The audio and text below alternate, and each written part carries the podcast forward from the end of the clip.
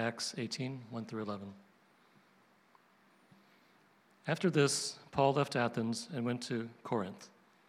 And he found a Jew named Aquila, a native of Pontus, recently come from Italy with his wife Priscilla, because Claudius had commanded all the Jews to leave Rome. And he went to see them, and because he was of the same trade, he stayed with them and worked, for they were tent makers by trade. And he reasoned in the synagogue every Sabbath, and tried to persuade Jews and Greeks. When Silas and Timothy arrived from Macedonia, Paul was occupied with the word, testifying to the Jews that the Christ was Jesus. And when they opposed and reviled him, he shook out his garments and said to them, "Your blood be on your own heads. I am innocent. From now on, I will go to the Gentiles." And he left there and went to the house of a man named Titius Justus, a worshiper of God. His house was next door to the synagogue. Crispus, the ruler of the synagogue, believed in the Lord, together with his entire household. And many of the Corinthians, hearing Paul, believed and were baptized. And the Lord said to Paul one night in a vision, "Do not be afraid, but go on speaking, and do not be silent, for I am with you, and no one will attack you to harm you, for I have many in this city who are my people."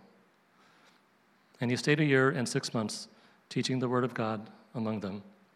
The grass withers, the flowers fade, but the word of our Lord stands forever. Amen.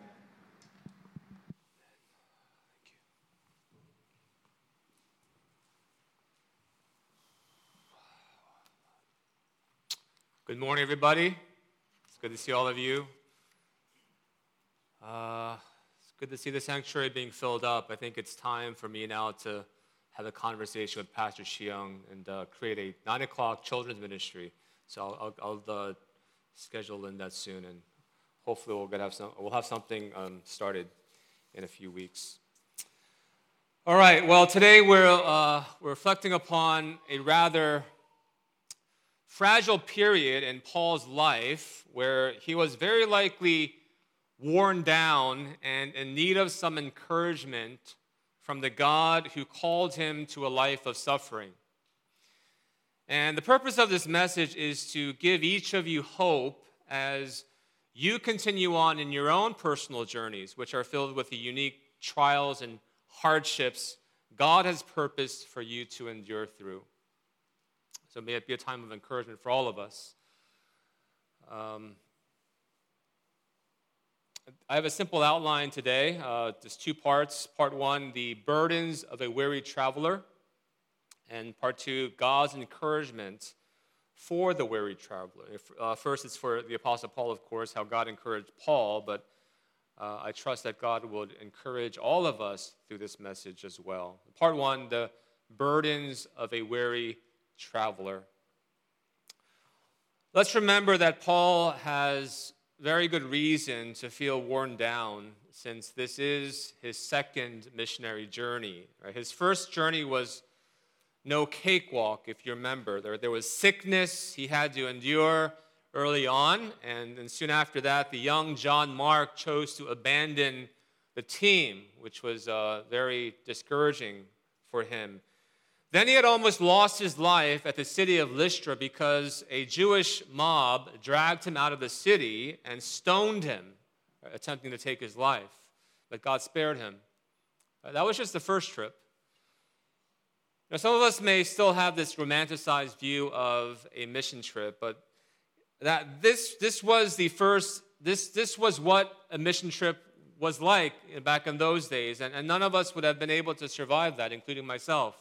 I confess, I get seasick very easily, and you will never see me on a boat for that reason, right? I could never endure such a trip. On this second trip, remember that there was a major falling out between Paul and Barnabas, which led them to go their own separate ways. And so imagine, right, your closest friend, right, your old mentor was no longer there to support you. Right? I mean, if this happened to me, I would not be doing so well.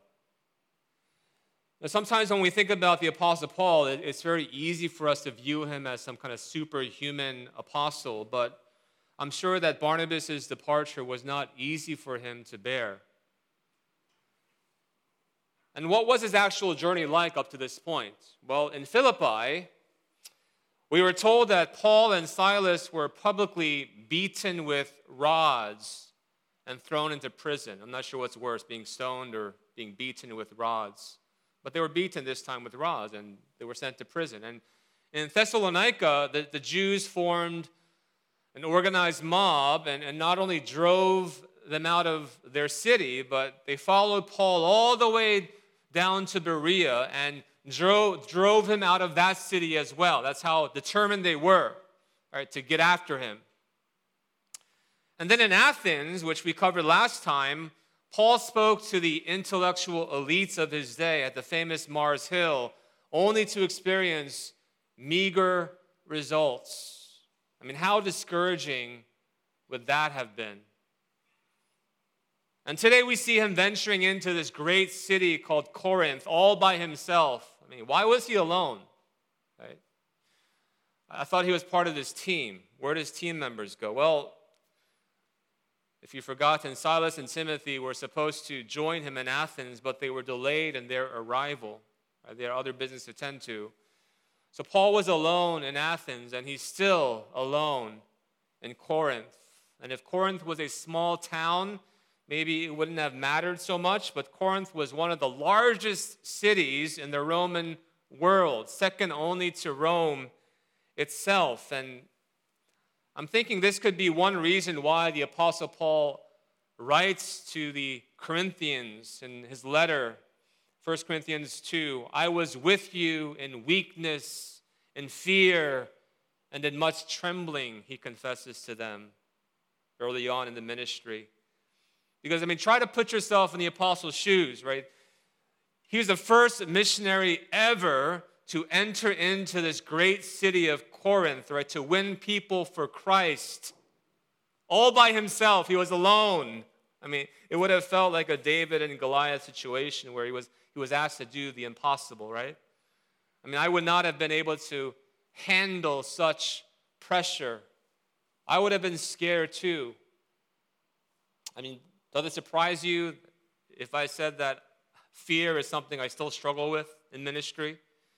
Even though my responsibilities here are nothing compared to what the Apostle Paul had to endure? Right, there are the two most common fears we all face, right? The fear of failure and the fear of people. It's like, who wants to risk failure? Who wants to live their lives being threatened of their livelihood, right? I mean, who wants to be mocked for your faith by the intellectual elite class and be called anti-intellectual, which is so common today? No one wants those things. I don't want those things, right? It doesn't matter if you're ministering in Corinth or in Fairfax. We can all relate to the kind of fear Paul was experiencing. And on top of that, Paul was basically broke. And so the fact that Paul was a tent maker who had to work to make a living is mentioned for the first time in his story. So given all of these burdens Paul had to bear, I want you to now notice how God slowly begins to encourage Paul, right? This very weary traveler who is unsure what to do next. God intervenes and he begins to encourage him, which brings us to our second part, part two, God's encouragement for the weary traveler. Let's consider these things. I have three main points I want to highlight for you. Number one, God encourages us by surprising us with new relationships. Look at the first few verses. Let me read. From verse 1. After this, Paul left Athens and went to Corinth, and he found a Jew named Aquila, a native of Pontus, recently come from Italy with his wife Priscilla, because Claudius had commanded all the Jews to leave Rome. In other words, they were basically driven out of the city, Rome. And so Paul went to see them, and because he was of the same trade, he stayed with them and worked, for they were tent makers by trade. He stayed with them, and he worked, and they shared the same trade. You know, when you first read this, it may seem like a coincidence that Paul found Aquila, who happened to share the same trade and who happened to be kind enough to provide Paul with housing. But as Christians, don't we know, brothers and sisters, that in God's economy, there is no such thing as coincidence, ultimately, because all things are governed by his providence. Amen? The truth is that Paul did not just happen to find Aquila and Priscilla. God knew what Paul needed. So it was God who found Aquila and introduced him to Paul as a gift. That's how we understand the sovereignty of God in all things. Brothers, sisters, how often have you experienced something similar in your own lives, where you were near your breaking point and about to give up, but someone unexpected appears in your life to serve as a timely encouragement for you, to hold fast and to not give up. And not only do you gain a friend, but you gain a true brother or sister in Christ. Hasn't that happened to you? I believe that's part of what Jesus meant when he said in Matthew 19, "And everyone who has left houses or brothers or sisters or father or mother or children or lands for my name's sake will receive 100-fold and will inherit eternal life." When he says that we will receive 100-fold, I think included in that is that we will be blessed with greater numbers of brothers and sisters that we can call family. Wouldn't you agree, church, that though much damage has been done through the past 2 years, at the same time, God has also encouraged us by surprising us with new relationships, right? And new people who have been willing to share the burdens of life with us. If God has surprised you with such people in your life, say amen. All right, louder than 9 o'clock. 9 o'clock is that? They're more blessed people, I guess, than 11. Amen, right? It's true for me as well. It would have been very difficult for me to survive this season if God did not encourage me through such people personally. People who are hungering, thirsting for the Lord. Despite the pressures not to come, they seek out the church, seek out a place to worship, seek out fellowship. You know how encouraging that's been to witness that? And so God surprises us with these relationships, and we're encouraged by such a gift. Number two, God encourages us through the generosity of believers.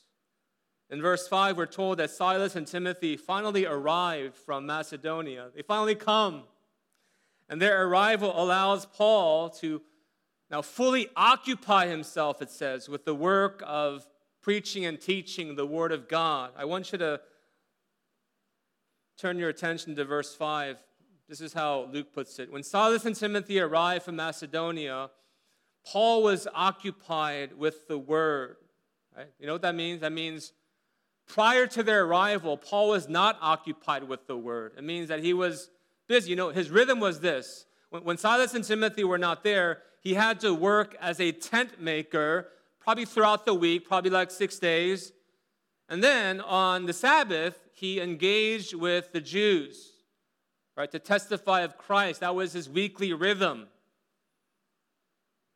But the likely scenario was that Silas and Timothy had collected sufficient funds from believers all across the Macedonian region, right? They collected the funds and they brought those funds to Paul in order to support the ministry, in order to pay for housing and food, you know?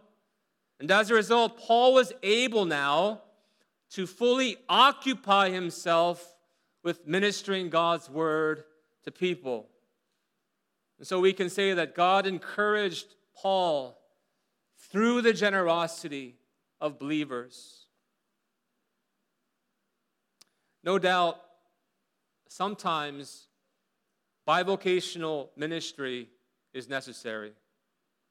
Okay, I hope you're familiar with that term. Bivocational means, a pastor who, let's say, works at Ponte House and then, busy throughout the week, and then he comes during the weekend to minister. And by the way, since we're, we devoted this day to be a day of encouragement, can we encourage the worship team? That last piece they did was like masterful. Don't you think? It was like truly on point. Give them an encouragement for putting in so much good work. I mean, the electric guitar was truly electric. I know that's corny, but I had to say it. I think ever since he who decided to dress up appropriately and decently, I think the whole worship team just elevated the quality of their music. Yeah. It wasn't in my notes. Where am I now? Okay. Sometimes bivocational ministry is necessary, but I do think it's important that there be preachers and teachers who labor full-time to do the work of ministry. Right? I mean, just ask any of our pastors who are currently doing bivocational ministry. I mean, with the exception of Pastor David, because, he does view Ponte House as a ministry, which is a good thing, all of our other pastors would rather be full-time pastors if they had the choice, because, doing bivocational ministry does divide your attention. And during certain weeks, your job may demand too much of your attention, right? And so you just can't focus on the Word of God as much, or to prayer, or to ministering to people. And so I believe that we should do our very best as a church, right, to get to a point where we could at least be in a position to offer a full-time living wage to our pastors, whether they want to accept it or not, who knows. But at least to get to that point, I think would be a healthy thing and a noble goal to have. If you didn't know, I'm full-time and Pastor Jake was full-time. The others are essentially bivocational, okay? But God does encourage us through the generosity of believers. Thirdly, God encourages us by speaking to us directly through His Word. How can we ignore that? God speaks to Paul. But let me set it up by having you look at verse 6 with me. In verse 6, we learn that once Paul fully devotes himself to ministering God's word, I mean, he does so first for the sake of the Jews, right? His pattern is always like Jews first and then Gentiles. So he keeps on giving his Jewish brethren like a second chance and a third chance and a fourth. He keeps on, but now he's all in, right? He's full time now, and he's going strong, right? And ministering God's word to his Jewish brethren. But the reaction is this: it says that the Jews begin to strongly oppose him and even revile him. There's like hatred now spewing from their hearts against him. And that should never surprise us, right? Because the forces of darkness will always push strongly against the light of God's truth. It's like, where there's little to no opposition, it's because the light of God's truth is obscured in some way. So don't be so comfortable if you don't face much opposition in life. It could be because the light of God's truth is obscured in your life. One of my pastor friends put it this way: when you contextualize your faith perfectly, you don't get the crowd's fawning applause. Rather, you get put on a Roman cross. Or in Paul's case, you eventually get your head lopped off. I do believe that it's possible to share things about God that are true, but in a way that poses absolutely no threat to the life of the unbeliever. Kind of like what Stephen Colbert did this past week. And look, I think there are times where you may be called to speak in such a generalized way about your faith and in some, very safe and non-threatening way.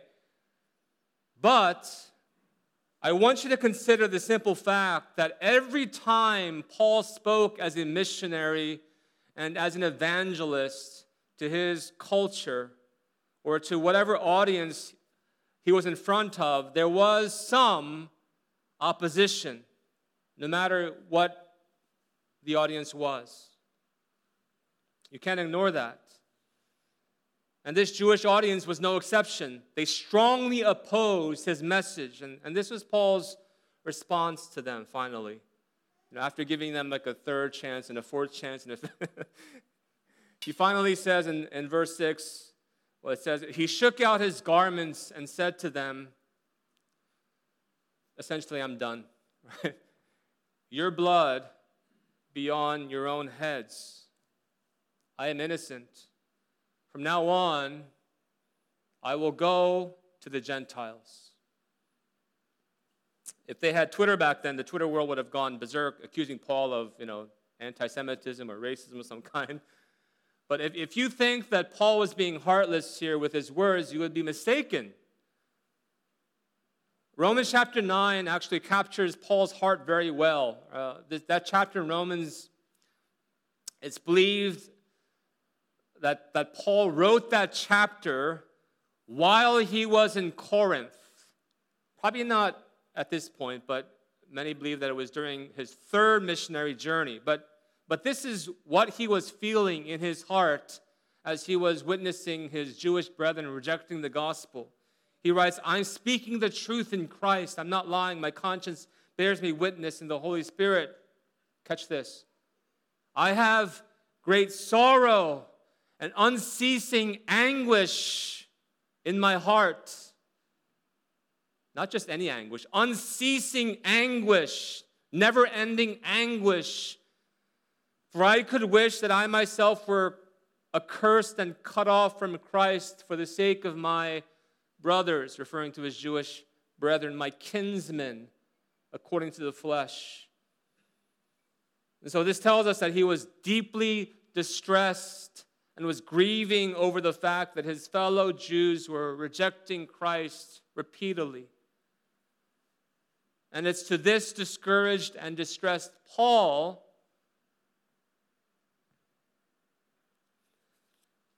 to whom God speaks in a vision.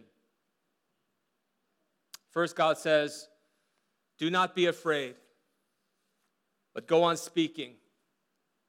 Don't be silent. That's the command, right? Don't be afraid. Keep on speaking. Don't be silent.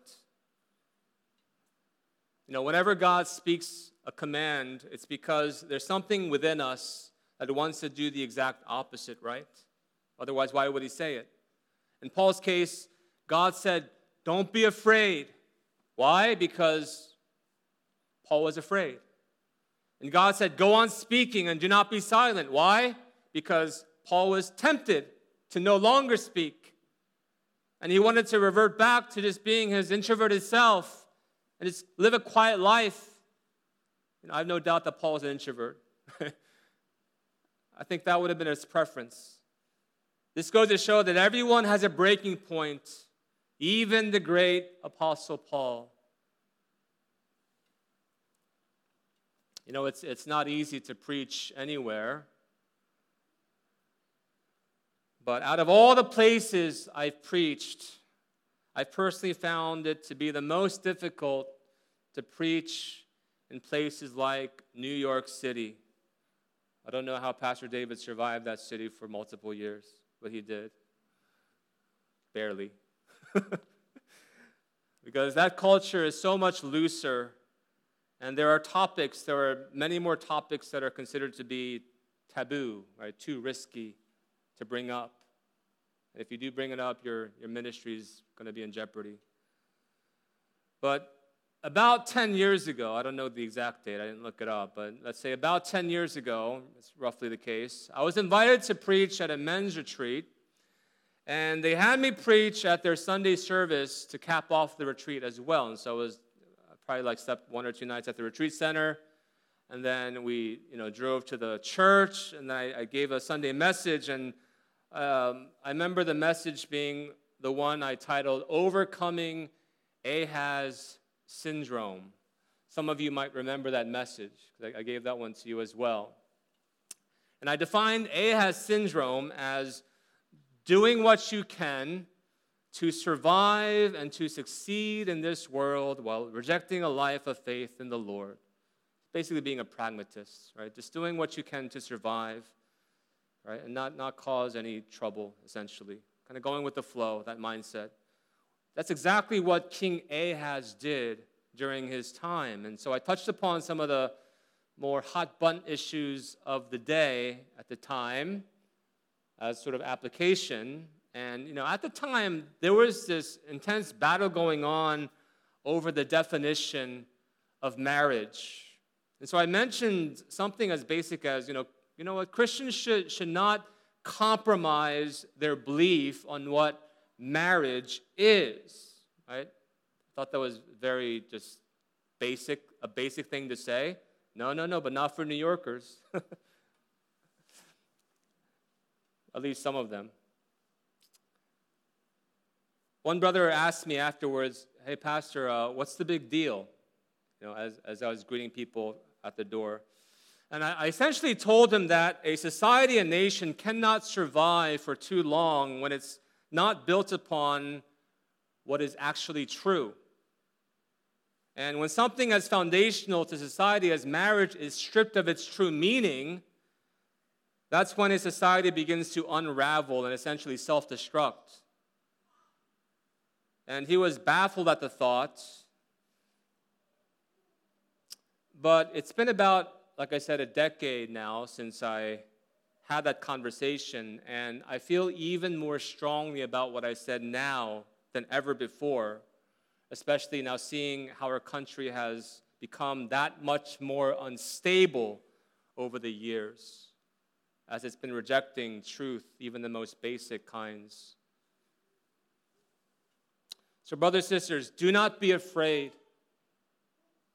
but go on speaking, right? Do not be silent, because without God's word preserved in our hearts and in our homes and in our churches and in our world, there is no hope for anyone. The second thing God does, and the second thing he says, is he gives specific reasons why Paul should not be afraid and keep on speaking, right? He says first, command is don't be afraid, keep on speaking, don't be silent is the command. And he gives a reason why he should keep on speaking. And the first reason he gives is, for I am with you. That's why, Paul. I am with you. And I want that word to minister to your hearts this morning as well, because this is God's word speaking directly to you. Wherever you are in this life, whatever struggle you have right now, whatever hardship you're facing, God is speaking to you, reminding you that he is with you. As I was reflecting upon Paul's experience in Corinth, I was reminded of the story of how God was present with Daniel's 3 friends when they were thrown into the great fire. After Nebuchadnezzar throws Shadrach, Meshach, and Abednego into the fire, Nebuchadnezzar was amazed, wasn't he? He was like startled because he sees 3 guys walking around in the fire, and then he sees a 4th figure. It's like, who? What? I threw 3. Why is there a 4th guy in there? And that 4th figure was meant to show that God was present with his people while they were in the fire. In the same way, when God tells Paul, I am with you, Paul, he doesn't mean to say that Paul's life will be easy and that he will no longer have to walk through the fire of Corinth. No, He means that he's going to be present with Paul in the fire. The reality is, God does not simply pull us out of our troubles, right? You know this. He is a God who walks beside us and perseveres us through our troubles. And the reason why we can be confident that we will be okay is because Jesus did not avoid the ultimate fire of judgment himself. He himself walked through the fire of hell in order that we would come out unscathed. That was his work of salvation offered to us. And because he has done that for us, we can be assured that he is a God who will, of course, be present with us in these smaller fires we all experience in this life temporarily. Now, we will be okay in the end. I hope you can live with that confidence. Now, with that said, this story also reveals to us sometimes God does offer his people seasons of relief where the fires of suffering die down, when the threats against us become minimal. Notice, God says to Paul, no one will attack you to harm you, okay? It's not meant to be an absolute statement because, again, Paul later, he gets captured and his head gets lopped off. But he's saying temporarily, Paul, in Corinth, while you're here, no one will attack you to harm you.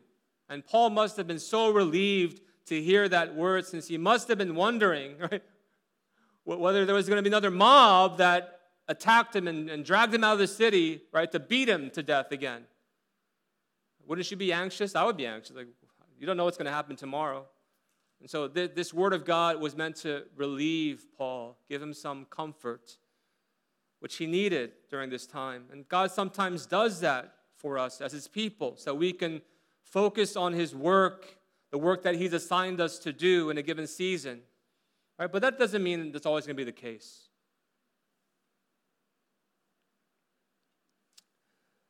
One last thing I want to say before I close is that God not only says, "For I am with you," but he says, essentially, Paul, don't be afraid. Keep on speaking. Don't be silent. Why? Because I have many in this city who are my people. That's the other reason. I have many in this city who are my people. In other words, Paul, there is still much work to be done. You know, you're not supposed to take this to mean there were already many Christians in Corinth ready to join the church and support Paul's ministry. That's not what it's saying when God says, I have many in this city who are my people. You know, the gospel had not yet been preached in this city, so there was virtually no one. Even Aquila and Priscilla were likely unconverted when Paul first met them. There were no Christians. So I have many in this city who are my people means that, Paul, there are still sheep to be found. My elect, my chosen people, the people I have chosen before the foundations of the world, they're still out there scattered. And I placed you here to go find them, minister to them, bring them into the fold. That's the call. And we don't know exactly who they are, you know, as we minister, and that's okay. But that's why we're called to cast our nets wide, and we're to welcome anyone who wishes to hear about Christ and learn about him and worship him. And our hope is that they too would one day count themselves as part of God's fold, as one of the sheep that are found. And it's this word from God which gives Paul the needed encouragement to labor on in Corinth for 18 more months until a church is established. Right? One of the most well-known churches, right? The the Corinthian church. And this word ought to encourage us to persevere as well as a church here. I mean, do any of you doubt that there are still many in the DMV area who are God's sheep, ready to be found? Do any of you doubt that? If there were no more sheep to be found, guess what? Jesus would have already come, and we all be in heaven now. But we're all still here. Why? Because there's still work to be done. There's still God's people to be found. Do you think that way? So, brothers and sisters, though this life is filled with various trials and hardships, and though there's much reason to fear, let's remember that God is present with us in our trials, and that He has not called us home yet because there's still much good work to be done. Amen? Let's pray together. Dear Father, regardless of our circumstances, good or bad, we all have felt weary at some point being on this Christian journey. We know what it means to be afraid, and it's easy for us to grow weary.